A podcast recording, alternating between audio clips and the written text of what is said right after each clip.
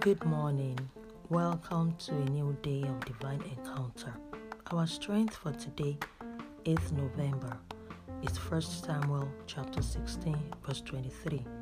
I'm reading the New Living Translation and it reads, And whenever the tormented spirit from God troubled Saul, David would play the harp. Then Saul would feel better, and the tormented spirit would go away. End of reading.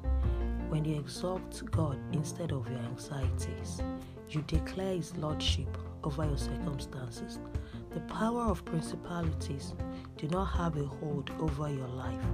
In place of worry, begin to worship the King of Glory and witness miracles breaking through your impossibilities. Worship is an act of war against the enemy of our hearts. My Lord is the King of victory.